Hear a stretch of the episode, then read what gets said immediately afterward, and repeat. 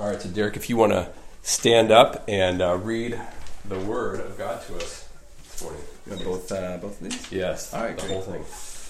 All right, the first one is from Luke uh, chapter six, verses seventeen through thirty-six, if you want to follow along. Luke six, chapter, or chapter six, verses seventeen through thirty-six.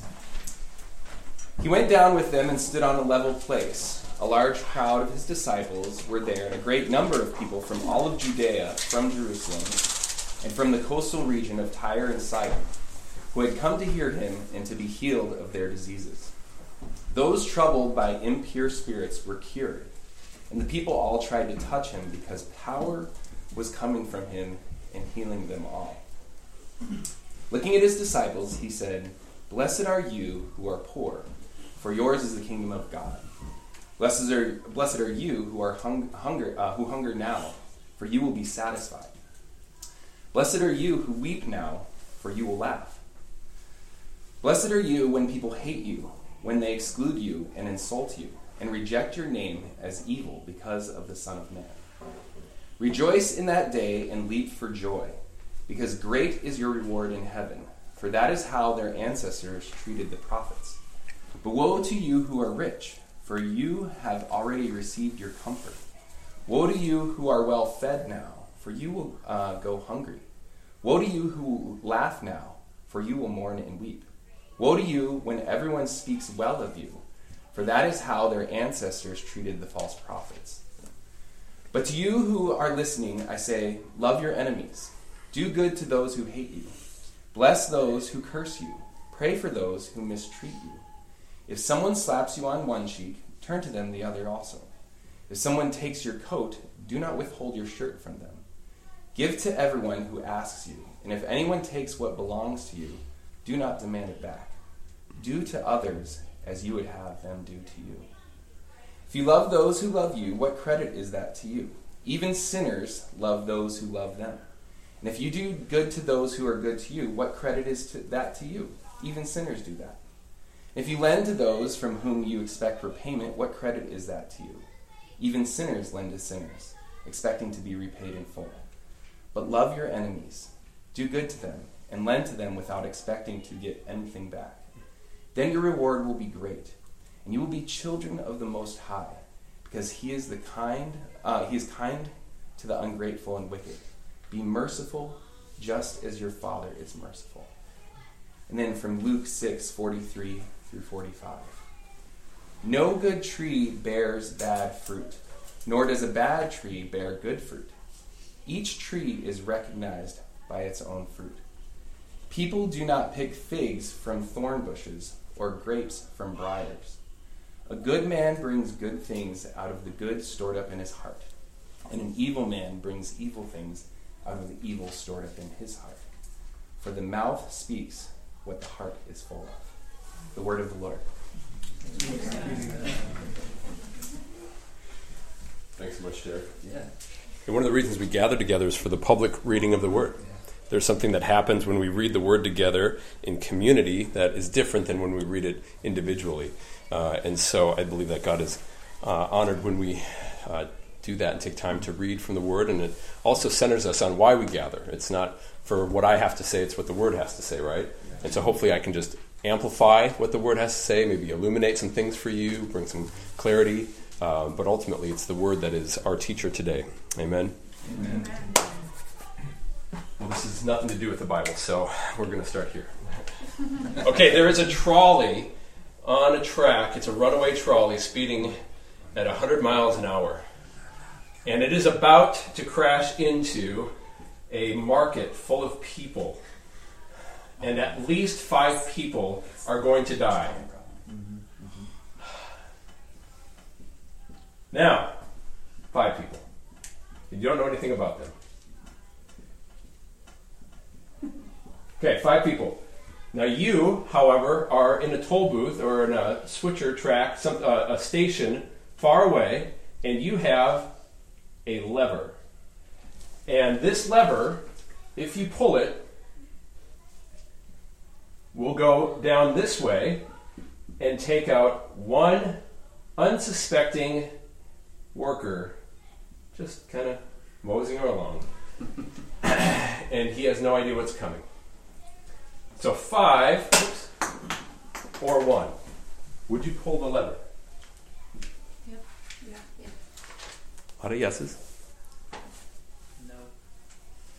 One no. Put in my resignation. Good answer. Effective immediately. What other information would you hope to know? Would you want to know? Are they in yelling distance? Are they in yelling distance? Great. Is one group saved or not? Is one group saved or not? We've got an evangelist here. Is there another way? Is there another way? Is the worker fixing a section of the track? Because if you go down where the worker is, is the trolley going to derail and also kill everyone on the trolley? Oh, yes. There's other people on the trolley. Yeah. Good, good, good question. Good question. Is there a stop button? Like, do we have to pull the yeah. switch? Are, yeah, like the brakes, a big red button. It's kind of like, are there any other options? Right. All right. The time we all took to decide the train's already gone. Okay. But why is the market on the road? All right. So just by a show of hands, and you're not getting graded. You're not. There's not a right or wrong here. It's it's a philosophical dilemma for a reason. Uh, how many of you just in your gut said that you you would pull the lever? Just raise your hand. And go to the Yeah, yes. Yep. Okay. And why would you say that, Leah? Because like one person is better than five people. Yeah. Yeah. You're you're not you're not killing one person. You're saving five people, right? No, you are good. Okay. All right. Now this is this is absurd, but this is kind of the next stage of this problem. Let's say that uh, this this track is a long, long, long way, and there's a there's a very large man here, and he's a, he's a worker. And uh, and instead of being down on the track here, he's right here, and, and you're you're behind him. Uh, would you push him onto the track to de- derail the train to no, save these five people? The train would keep going. No, d- let's just say it would work. He's a very large man. Are we talking like the guy from Dumbledore? No, yeah, that guy? yeah, yeah. Very large man. It would work. Would you would you push the man?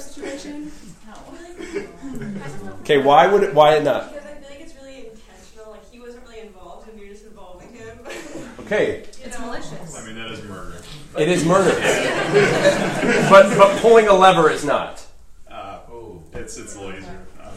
Pulling a lever feels a little bit more like cause and effect. Yeah. It's like, oh, this guy's just on the rail. He's going to get hit no matter what, so I don't get blamed for it. Exactly. It's an accident. Yeah. Flick yeah. your fingerprints off of this lever. yeah. All right. All right. I appreciate you humoring me this morning. There is no right or wrong to this problem. It is a philosophical dilemma that philosophers have been debating for years and years. But I, I do use this as a way for us to get thinking about what is right and what is wrong. Because today, as we look at Luke six through seven, we're going to be diving into uh, the topic of ethics and ethics in the kingdom of God.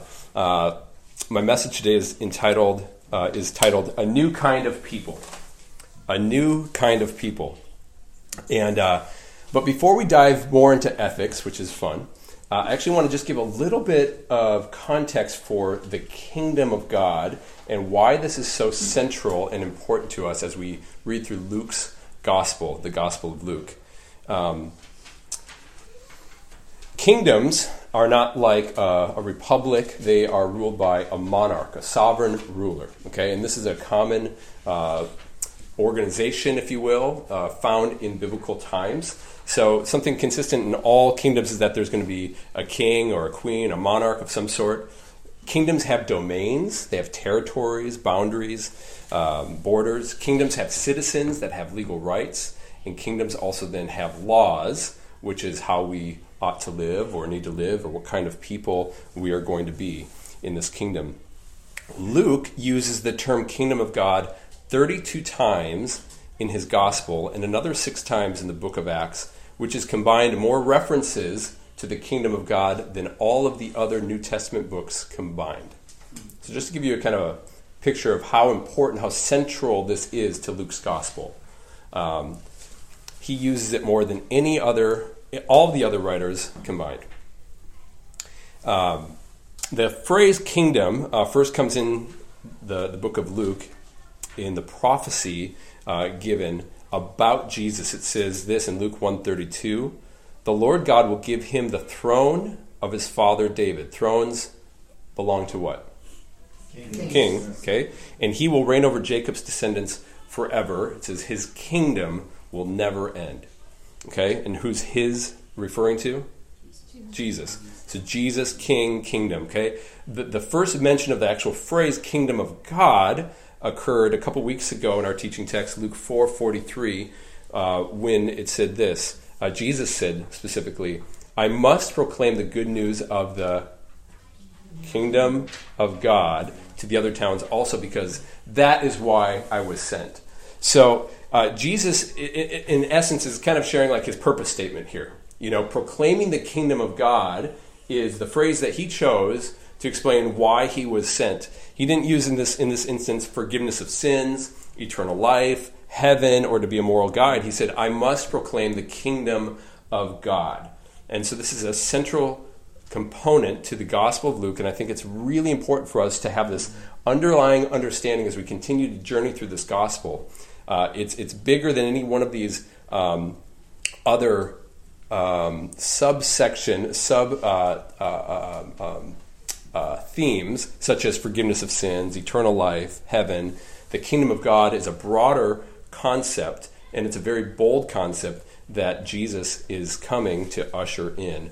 And uh, uh, and that's why I wanted to start with our, the kingdom today. Anybody uh, love the book of Daniel? The book of Daniel? Is that a favorite? In the book of Daniel, there's this incredible um, narr- narrative that takes place between the king Nebuchadnezzar and then uh, Daniel, who is uh, an Israelite, okay? And uh, and to understand kind of the significance of Jesus proclaiming that he's come to uh, usher in a kingdom, we have to go back to the Old Testament to see the significance of this. What happens is this. So um, the Babylonian Empire um, ransacks Israel and then takes for themselves certain peoples, and among those peoples were uh, some of the most bright, brilliant individuals, healthiest individuals, and Daniel was one of them. And uh, they bring them into captivity, uh, into their kingdom. And King Nebuchadnezzar has this terrifying dream, and it's really bothering him. And so he asks all of his sorcerers and magicians to uh, tell him, without him giving any context for it, what was my dream and what does it mean? Okay? Can anybody tell me what I had a dream about last night? Pizza. Probably not. uh So they're just like dumbfounded, they're stumped, and he's he's getting enraged and he's threatening to kill these individuals. If you can't tell me what my dream was and tell me the interpretation, I'm going to kill you. Uh, well, Daniel, yeah, real fair, right? Great king. Daniel comes on the scene and he says, um, I believe I can't interpret your dream, he says, but the God of heaven can. And can tell you what dream you had. So he goes back, he tells his friends, Shadrach, Meshach, and Abednego, like, hey, pray for me. Like, I need to know what this dream was, and I need to know what it means. Well, God ends up uh, uh, revealing to Daniel what the king's dream was. And in this dream, and he goes before King Nebuchadnezzar, and he says, I know your dream. Uh, the Lord of heaven has revealed it to me. In your dream, here is what took place. He said, you saw a large figure of a man like a statue. And he said its head was a head of gold. Its chest was that of silver. Its waist was that of bronze. Its legs were that of iron. And its feet were a mixture of iron and clay. And he said, uh, then, there, then there was a mountain, and you saw a stone being cut out of the mountain, but not by human hands.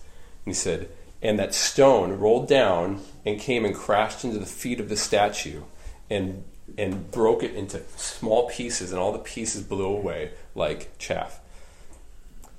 And he said, uh, uh, and he went through and he said, these are the kingdoms uh, that will come after you. You are the head. The kingdom of Babylon is the gold head.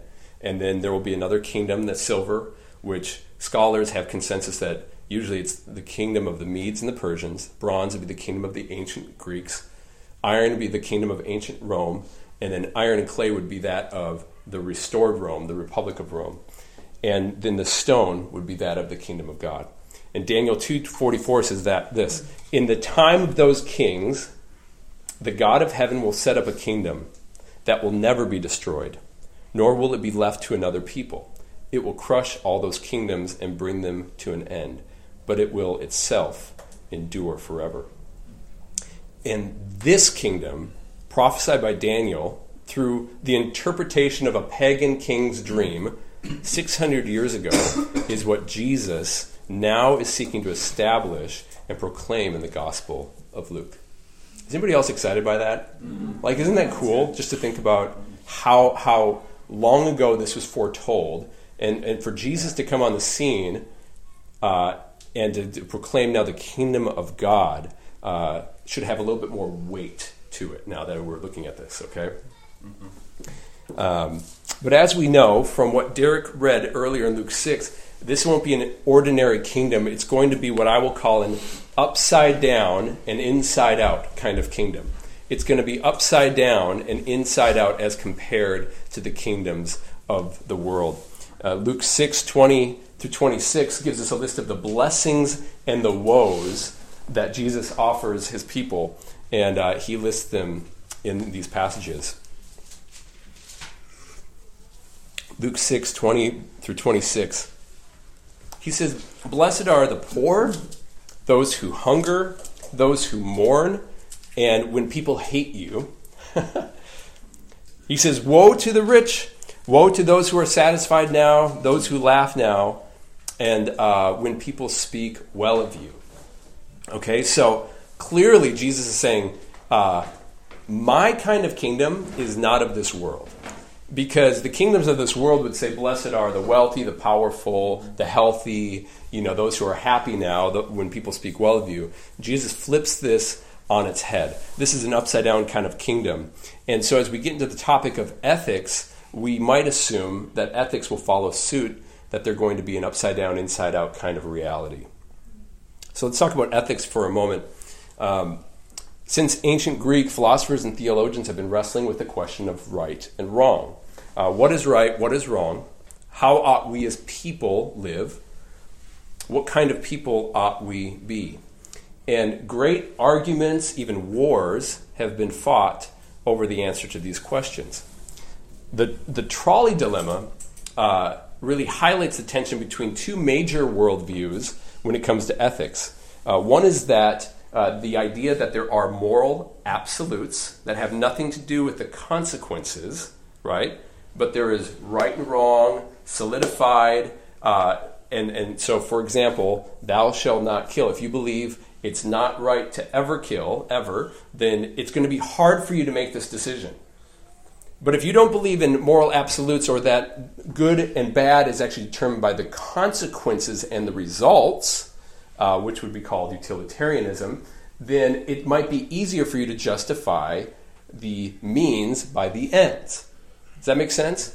Because you're you're you're saving five people. Like, I'm not killing anybody. So it it brings uh, it brings to mind this dilemma that we live in, even understanding what is right and what is wrong. Um, can you even define something as right and wrong? It's a good question for us uh, to wrestle with. Some people argue, again, that there's no moral absolutes. Others argue that there are moral absolutes. But even if we can agree that there are moral absolutes, how do we know and how do we determine which are absolutes and which are not?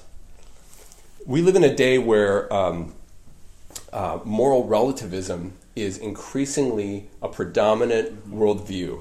Um, in short, moral relativism says that each person or culture uh, is is entitled to determine for themselves what is right or wrong, that no absolute authority can tell us what is right or wrong. In other words, there is no God, and that each person should be free to do what is right in their own eyes. Does that sound familiar? It's one of my favorite passages from Judges. In those days, there was no king in Israel, and everyone did what was right in their own eyes. As a nation, these two worldviews are colliding like a head-on collision.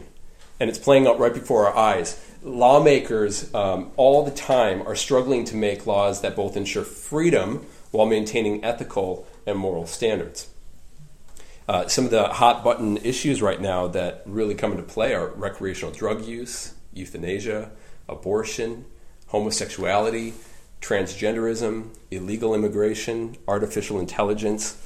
Um, ethically, what do we do about these these things that are advancing and so rapidly? Uh, I appreciate what John Stone Street, president of the Colson Center, said recently. He said, technology is advancing at such a rapid rate that ethics can't keep up with it. Mm-hmm. Like, nobody's asking the questions like, is this right or is this wrong? And even if they are, nobody can agree upon what's right and wrong. We don't have a shared worldview in that in that sense any longer. So why is today's topic so important for us? If you don't already understand, our world is confused. Does right and wrong come from God or man? And if it comes from God, what is right and wrong? And furthermore, if we know what is right and wrong, can we even live up to it? Let's consider the world in which Jesus was born into. So he was born into a Jewish community, and he spent most of his ministry among uh, very religious people who were very aware of the law. So in our Bible, hold up your Bibles, somebody, uh, the majority of that Bible is going to be the Old Testament. Uh, and in the Old Testament, the first five books are known as the Law or the Torah. And in the first five books, these are considered the most important books of the Jewish Old Testament. Uh, there were a total of six hundred thirteen laws. Let me just write this down here. Just six hundred thirteen laws. Okay? Out of those laws, there was a series of, of laws that said, you ought to do this. That comprised two hundred forty-eight. And then there were three hundred sixty-five ought not do this type of laws. Isn't that interesting? It's like one thou shall not for every day of the year. It's like,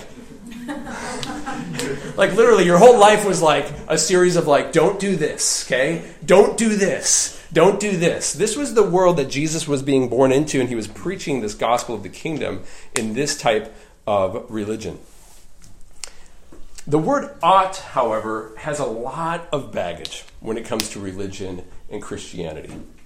Uh, many people grew up in religious homes in which certain behaviors were so strictly forbidden that if somebody were to break a rule, that great shame was unleashed on that individual. Other people have felt judged by Christians because when they don't conform to the oughts or the ought nots, they feel judged and excluded, alienated, or looked down upon.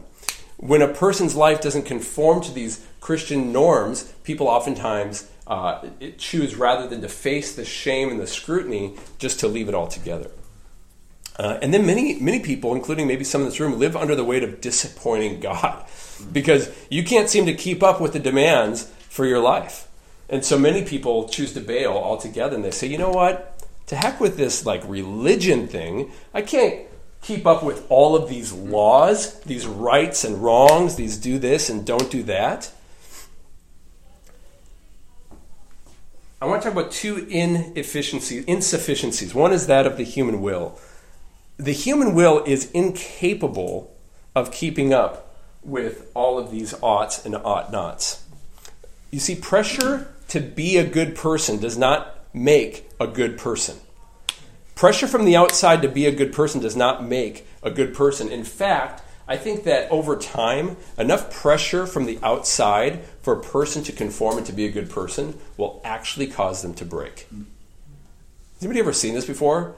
Like somebody you knew, like they were a devout Christian, they went to church, all of a sudden they just like go off the rails.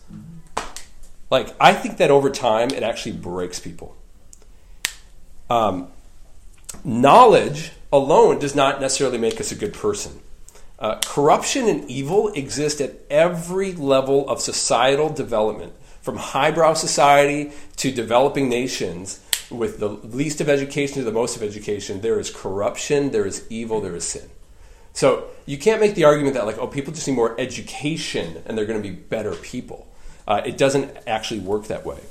Uh, even when we know what is good, we are often powerless to do it. Paul wrestles with this in Romans eight eighteen. He says, I know that nothing good lives in me. This is Paul speaking. Mm-hmm. That is in my flesh, he says. For I have the desire to do what is good, but I cannot carry it out, for I do not do the good I want to do. Instead, I keep on doing the evil I do not want to do.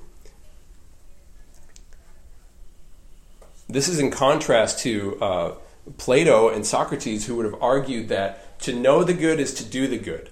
They they thought, these Greek philosophers thought, that if people are doing bad, it's just because they don't know. They don't know.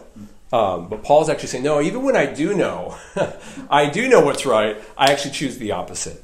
You see, we are slaves to sin, the Bible says. Our hands are tied, and no matter how much self-will, self-effort, or energy we put into being a good person to fill, fulfill the law, we are powerless to do it on our own.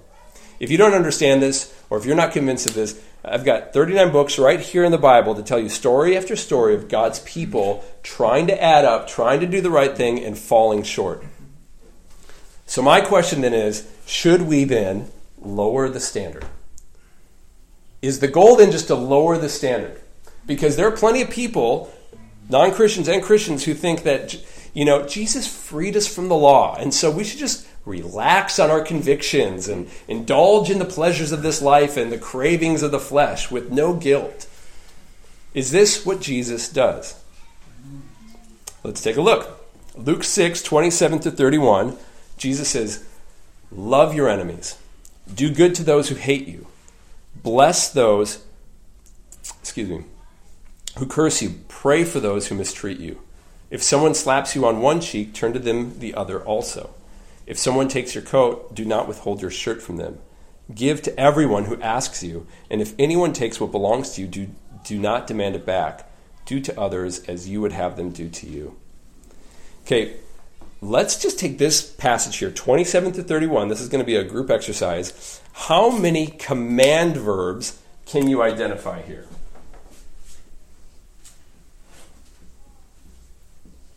As you, as you see them, you can just read them out to me, one at a time. Love your enemies. Love. Bless those who curse. Bless. Do good. Do good. Pray. Pray. Give. Give. Offer. Offer. Turn. Turn. Treat people the same way. Treat people. Lend. Do not demand. Whew. Okay. Wish. Wish. Hear me. Hear me. be, be merciful. Be merciful. Okay, let's stop there. Do not stop. There's like four more loves. Two, three, four, five, six, seven, eight, nine, ten, twelve. Okay, there's over thirteen command verbs here in this series of passages. How might someone living with a religious framework actually read these verses? With a religious framework. Kind of this idea of like, hey, life is a series of oughts, not nots. It's a lot of work. It's a lot of work, right? Isn't Jesus just slapping on more commands? Isn't he just giving us more laws? I mean, it's really important to know that what Jesus is doing is not like what the law was doing. What Jesus is doing in his kingdom is not like the kingdoms of the world. Jesus' laws, this is what's interesting, are actually not, however, so we've got two tensions going on. It seems like he's adding a lot of commands, and it's not that he's lowering the moral standards. He's actually raising them. Uh, Jesus doesn't just say, love your brother. He says, love your enemy. Okay? Jesus doesn't just say, hey, don't sleep with another man's wife. He says, don't even think about sleeping with another man's wife. Okay? He doesn't just say, don't murder. He says that if you actually hate your brother in your heart, you're actually guilty. Okay? So how then, if people, so God, Jesus is raising the moral standard. He's offering all these new commands.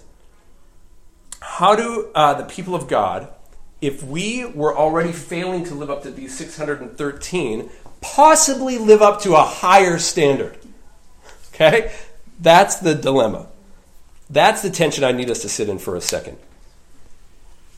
Okay, third teaching text, Luke six forty-three, a tree and its fruit. Derek read this earlier, So I don't need to reread it again, but just for the context, tree and its fruit. Um, anybody love avocados? Yes. Okay. I love avocados. Listen, when we were in San Diego, we were so spoiled. We had avocado trees in our yard that produced fresh avocados, like the most amazing avocados. Oh, man. And so I had this thought for a while, Derek. I was like, hey, I, I wonder if I could actually like graft an avocado branch into an apple tree. You know what I'm saying? Like, we got a plethora of apple trees. Maybe I could grow some avocados, at least for a part of the year. Lo and behold, I did some quick research, and they said, ain't happening. There's nothing compatible about these two types of trees. Okay? Um, you see, avocado trees are only capable of producing avocados, right?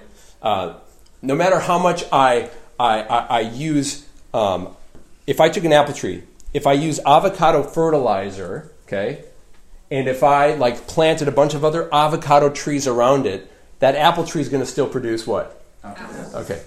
If I yell at that tree, you ought to produce avocados, it's still going to produce apples, okay? There's no outside pressure, there's no influence that I can give to this apple tree to produce anything other than apples.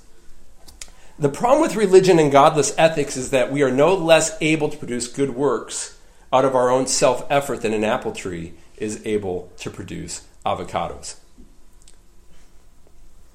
So if apples are symbolic of our fallen nature and avocados symbolic of the good works which Jesus calls us to produce, how do we as apple trees produce avocados? Last teaching text today, this one we didn't read because we're going to read it out loud now, is from Luke chapter seven, thirty-six through fifty. Why don't you turn there now? Luke chapter seven, thirty-six through fifty.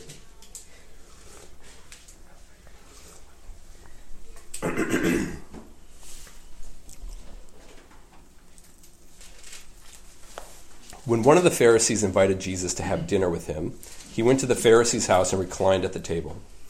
A woman in that town who lived a sinful life learned that Jesus was eating at the Pharisee's house, so she came there with an alabaster jar of perfume.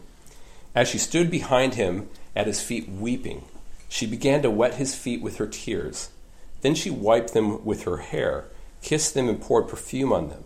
When the Pharisee who had invited him saw this, he said to himself, "If this man were a prophet, he would know who is touching him and what kind of woman she is, that she is a sinner." Jesus answered him, "Simon, I have something to tell you." "Tell me, teacher," he said. "Two people owed money to a certain moneylender. One owed him five hundred denarii and another fifty. Neither of them had the money to pay him back, so he forgave the debts of both. Now which of them will love him more?" Simon replied, "I suppose the one who had the bigger debt forgiven." "You have judged correctly," Jesus said. Then he turned toward the woman and said to Simon, "Do you see this woman? I came into your house, you did not give me any water for my feet, but she wet my feet with her tears and wiped them with her hair. You did not give me a kiss, but this woman from the time I entered has not stopped kissing my feet. You did not put oil on my head, but she has poured perfume on my feet.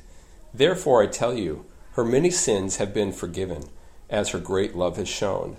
But whoever has been forgiven little loves little." Then Jesus said to her, "Your sins are forgiven." The other guests began to say among themselves, "Who is this who even forgives sins?" Jesus said to the woman, "Your faith has saved you. Go in peace." Notice how Jesus rebukes Simon the Pharisee. Jesus points out that according to Simon's religion and customs, he failed to do the things he ought to have done. Simon ought to have provided water for washing Jesus' feet. Simon ought to have greeted Jesus with a kiss. Simon ought to have anointed Jesus' head with oil. Jesus was calling out a religious man for playing a religious game. And then Jesus commends the sinful woman for doing something that no religion obligated her to do. This woman wet his feet with tears and wiped them with her hair. This woman, from the time she entered, did not stop kissing his feet. This woman poured perfume on his feet. And the key verse, I believe, is in verse forty-seven. Therefore I tell you, her many sins have been forgiven, as her great love has shown. But whoever has been forgiven little loves little. If you're the kind that highlights circles in your Bible, I think you just need to circle that word love there. You see, there was a trolley on a track headed straight for a bunch of sinful, evil people. And Jesus was standing at the tracks, and he didn't pull a lever, and he didn't push somebody. He jumped on those tracks himself. Jesus laid down his life for us that we might live. Jesus was so full of compassion for us that he was willing to forgive us of our sins so that we could live. That's good. And you see, when Jesus does that for us, it changes us. When we receive that free gift of salvation, when we receive that forgiveness of sins, we don't start producing new fruit. We actually become a new kind of people. It's what the Bible talks about, being born again.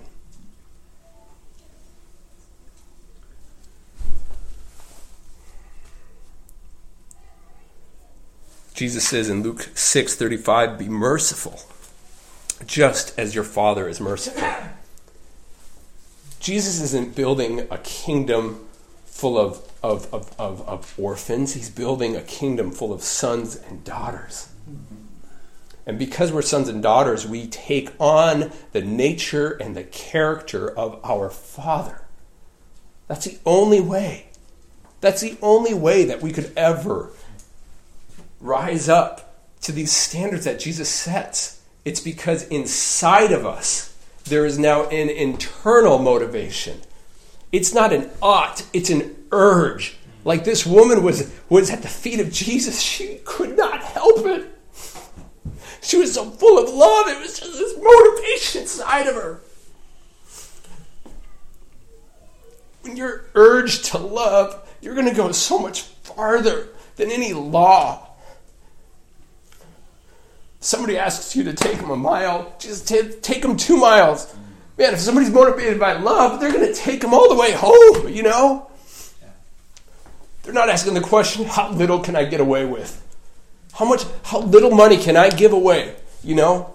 How much time can I give away? They're going to say, man, God, what, what's not going to kill me? Because I, I, I'm just going to go all the way with it. I want to give everything. When you're motivated by love, when you have inside of you the Father's heart, you can't help but live like Jesus lived. And then it's no longer religion, it's a relationship. Isn't that good news? Yeah. When you become a new creation, you, you, you, you can't help but bear fruit. Man, I think of some of you in this room, like, she's not with us today, but Kayla is among us, and she can't help but be just so kind. She's so generous. She's always asking to do something. I'm just, I was thinking of Kayla today. I'm like, she can't help it. It's just who she is. There's nobody telling her, like, hey, you have to do this at church today, and you have to do this for this person today. She just wants to. You won't be able to help yourself from being joyful, from being peaceful, from being patient, from being kind, bearing the fruit of the Spirit. If you aren't bearing the kind of fruit that you know to be consistent with the nature and character of God, you don't have a behavioral problem. You have a nature, a sin nature problem that needs to be crucified. Wow. Here's what you need to do. You need to confess to the Lord, God, I can't do it because I don't, inside of me, I, my flesh is still so strong and it's raging. I need you to take this from me. Put it to death and give me a new nature. Confess and then receive God's mercy and know that you are forgiven. Know that he has compassion. He has mercy. Receive the forgiveness. Receive the love of God. And then you you'll find yourself being transformed. Because once you're forgiven, you'll be able to forgive others. Once you've been loved, you'll be able to love others, right? What oughts did you bring into the room with you this morning? Ought you be more patient? Ought you be a better spouse? Ought you be more generous? Ought you have more self-control? Ought you not have looked at what you looked at last night? Ought you give more, love more, do more? Can I just ask you something? Would you just lay those oughts down? Mm-hmm. Jesus isn't impressed with your ability to live up to the oughts of religion. Instead, would you just confess that you can't bear fruit apart from him?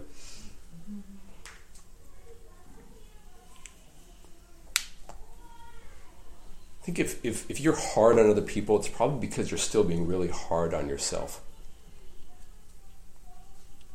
I think if it's hard for you to extend grace, it's because you still think that you don't receive grace yourself. And so you need a greater revelation of how patient God is with you, how gracious he is with you, how full of love he is for you. And then you'll have an abundance of it to give away to people that don't deserve it. Like, that's Jesus' message. We did not deserve it. So we don't operate out of a sense of, I'll give this if I think they're worthy. If they did this for me, I'll do that for them. That's not the kingdom of God. Confess it can't bear fruit. Receive God's mercy, his compassion, and then ask him to bring you a new nature. And then just sit and reflect on the character of your Father in heaven. And then start telling yourself, I'm his son, I'm his daughter.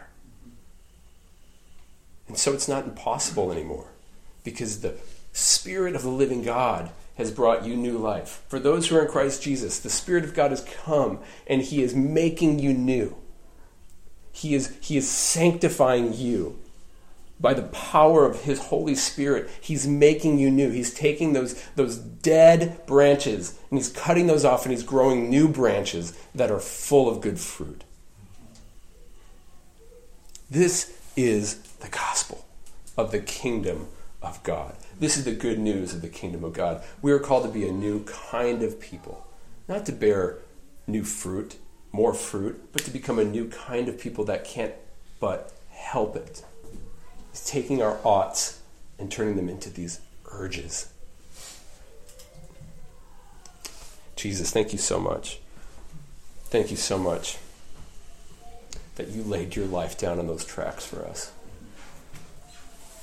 Jesus, thank you so much that where we were deserving of wrath, where we were deserving of punishment, you took it upon yourself. You didn't look down the tracks and say, oh, are they worthy? Did they do enough? Did they pray enough? Did they go to church? You said, while you were still sinners, I'll die for you. And Jesus, I just pray that you would fill us with your Holy Spirit. You'd make us new creations. You'd remake us over and over into your image and likeness so that we would bear good fruit. Jesus, we want to live like you, but we know we can't do it in our own strength. Jesus, I pray that we as a church, all people's church, would be a people marked by great love. Not great deeds, not great oughts, not great religion, God, but great love. That people would ask us, like, how is it that you guys are so full of love? And we could say, it's because of what Jesus did for me. And he can do it for you. God, I thank you.